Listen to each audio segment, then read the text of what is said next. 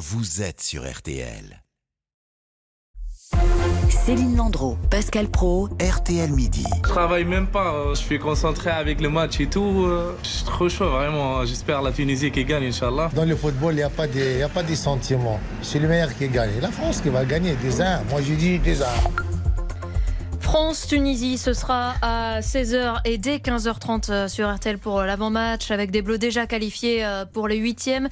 Mais un match qui n'est pas sans enjeu. Bonjour Philippe Sansfourche. Bonjour à tous. Vous êtes euh, l'un des envoyés spéciaux d'RTL euh, au Qatar et vous allez nous faire vivre cette euh, rencontre cet après-midi. Une fois la qualification acquise, on l'a dit, quel est l'intérêt d'un tel match?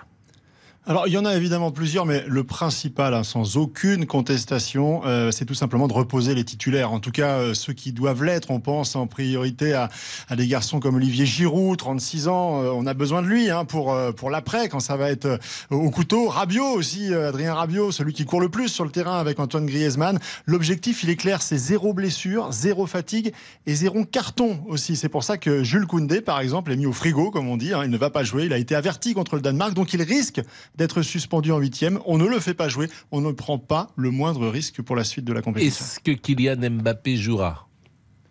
Oui, il jouera. Après, la grande question, c'est de savoir s'il va débuter ou s'il va rentrer en cours de match.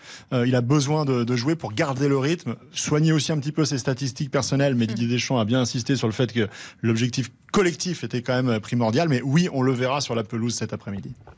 Le résultat, il importe vraiment dans un match comme ça, Philippe?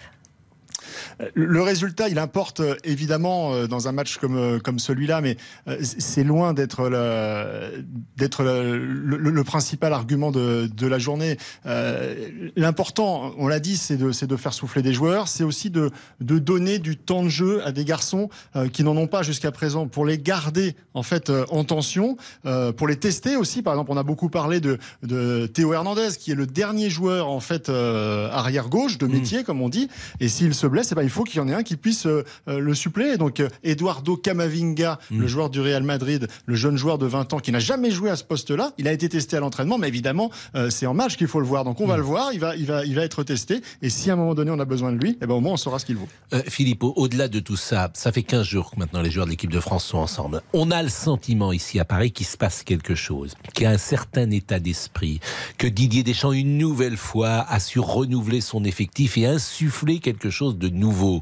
Est-ce que vous partagez euh, notre avis ou est-ce que nous sommes trop enthousiastes?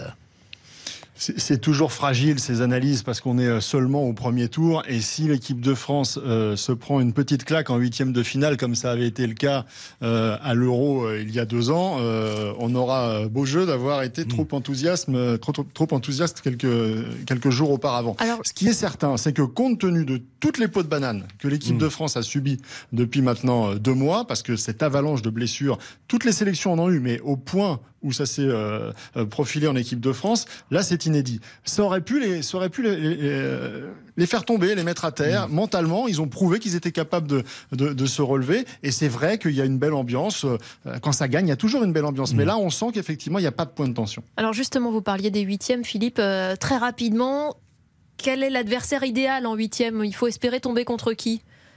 Alors déjà, sans rentrer dans, dans les calculs complexes, hein, on, on peut considérer que la France va terminer première de, de son groupe hein, à 99%. Pour, pour être deuxième, il faudrait déjà perdre contre la Tunisie, puis que l'Australie batte le Danemark et remonte 6 buts de retard à la France. C'est-à-dire par exemple qu'ils gagnent 3-0 pendant que l'équipe de France perd 3-0. Donc ça paraît très improbable. Donc dans ce cas de figure, la France première jouerait le deuxième du groupe C. Alors pour l'instant, bah, c'est l'Argentine, mais tout va se décider ce soir. Ça après peut être le. Mexique, ça peut être l'Arabie peut être Saoudite. Mexique, Pologne, Arabie ou la euh, Pologne. Saoudite. A priori, Surtout, ce qu'il faut, l'Arabie c'est regarder Saoudite, un c'est peu le plus plus loin. faible. Arabie Oui, Saoudite, c'est le plus faible. Après euh, Pologne ou Mexique, et le plus fort, c'est l'Argentine. Tout à fait. Mais dans ces cas-là, ce qu'il faut, c'est regarder un petit peu plus loin aussi, c'est-à-dire la partie de tableau dans laquelle l'équipe de France va se, va se retrouver euh, et éviter, par exemple, euh, une possible, euh, un possible affrontement avec le Brésil. Donc, si la France est première, eh bien, le Brésil, elle ne le retrouverait qu'en finale. Et donc, dans Et ce cas-là, on pourrait imaginer. Et ben c'est fini. Exactement. Et ben c'est fini. On sera à 16h. Est-ce qu'il y a des baguettes à Doha, des baguettes de pain Non, françaises eh ben, justement, je vous écoutais tout à l'heure, Eh ça oui, bah, faisait je vais en manger un extrêmement petit envie. Quand on est loin de morceau. France, la baguette et le fromage, c'est ce qui manque le plus. Vous mangez pas de pain avec. Ah, mais c'est euh, pas le même. C'est pas ah le ouais, même. c'est pas le bon pain. C'est pas le bon pain Ah de la non, il y a plein de bonnes choses, mais il n'y a pas de baguette et il n'y a Ah pas de fromage. oui, Et vous bah, partagez avez pas. Pascal? Non, je partage pas. D'accord. 12h20. Qu'est-ce que nous faisons? Une pause je vous propose de faire une pause et puis de parler ensuite euh, du Père Noël. Eh ben, le Père Noël, ça va être moi. Je vais vous donner une baguette de pain. Vous êtes euh, trop Peggy. aimable, merci Voilà. beaucoup. Et à tout de suite. Quelle C'est pour vous. générosité.